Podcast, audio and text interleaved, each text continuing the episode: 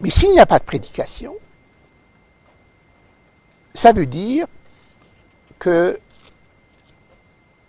là où c'est important, les formes prédicatives manquent nécessairement le point. La langue de Roland Barthes convoque l'opinion à s'examiner elle-même et à se rendre compte qu'elle passe son temps à énoncer des propositions prédicatives.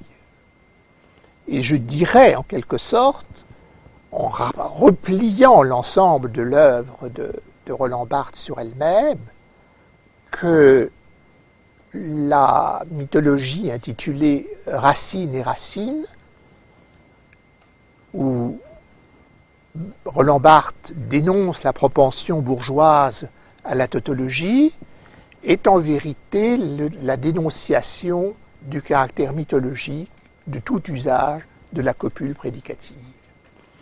Autrement dit, ce n'est pas la pensée bourgeoise qui porte à la tautologie, bien que ce soit éventuellement vrai, mais ce n'est pas ça le point de la dénonciation de Barthes. La langue de la doxa est une langue prédicative et tout usage de la copule à des fins prédicatives est le point de naissance d'une mythologie et le point et réciproquement toute mythologie a pour point de départ une formule prédicative. Autrement dit, la langue libérée que Roland Barthes a construite libéré de la langue de la NRF par l'allusion à la langue de la philosophie est une langue où il n'y a pas de prédicat, où il n'y a pas de prédication, il n'y a que des noms.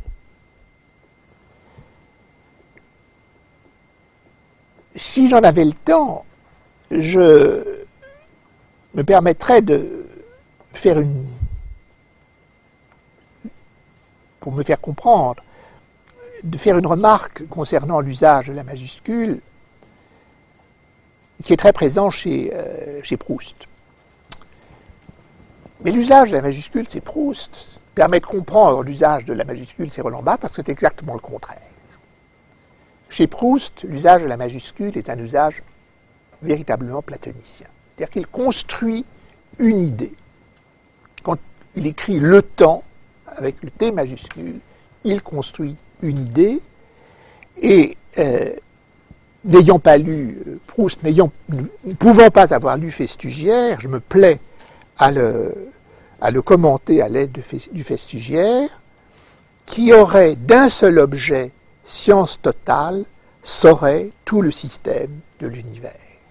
Car nul être n'est isolé, nul mot qui ne soit membre d'une phrase et ne tire de cet ensemble sa propre signification, or si dans la hiérarchie des êtres nous passons à des plans toujours supérieurs, il est clair qu'à chaque plan, nous verrons se déployer au-dessous de nous un système de relations plus vaste et plus précis, extension et compréhension, universalité et synthèse marchent ainsi de concert, toute la dialectique platonicienne se résume dans une fusion jamais interrompue du multiple avec l'un. je dirais que ce passage de Festugière, c'est le commentaire le plus fidèle de l'usage de la majuscule chez Proust et des dernières pages du temps retrouvé.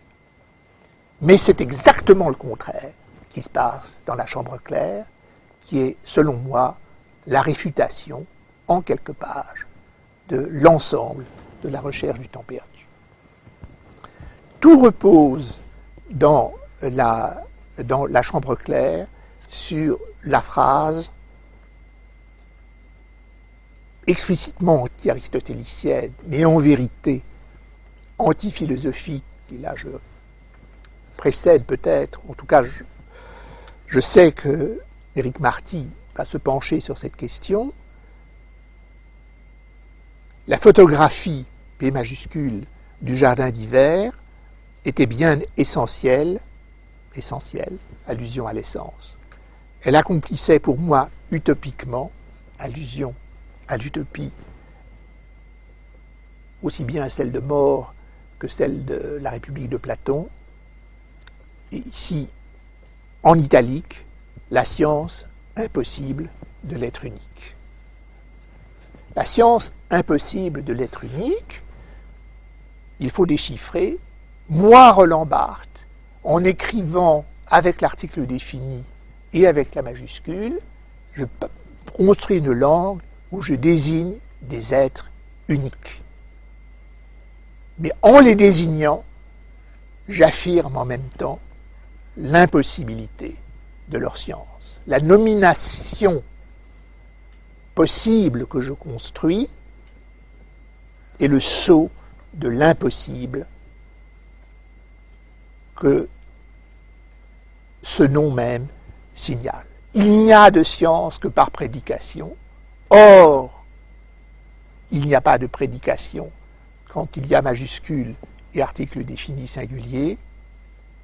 Donc, l'article défini singulier et la majuscule désignent un être unique en tant que sa science est impossible.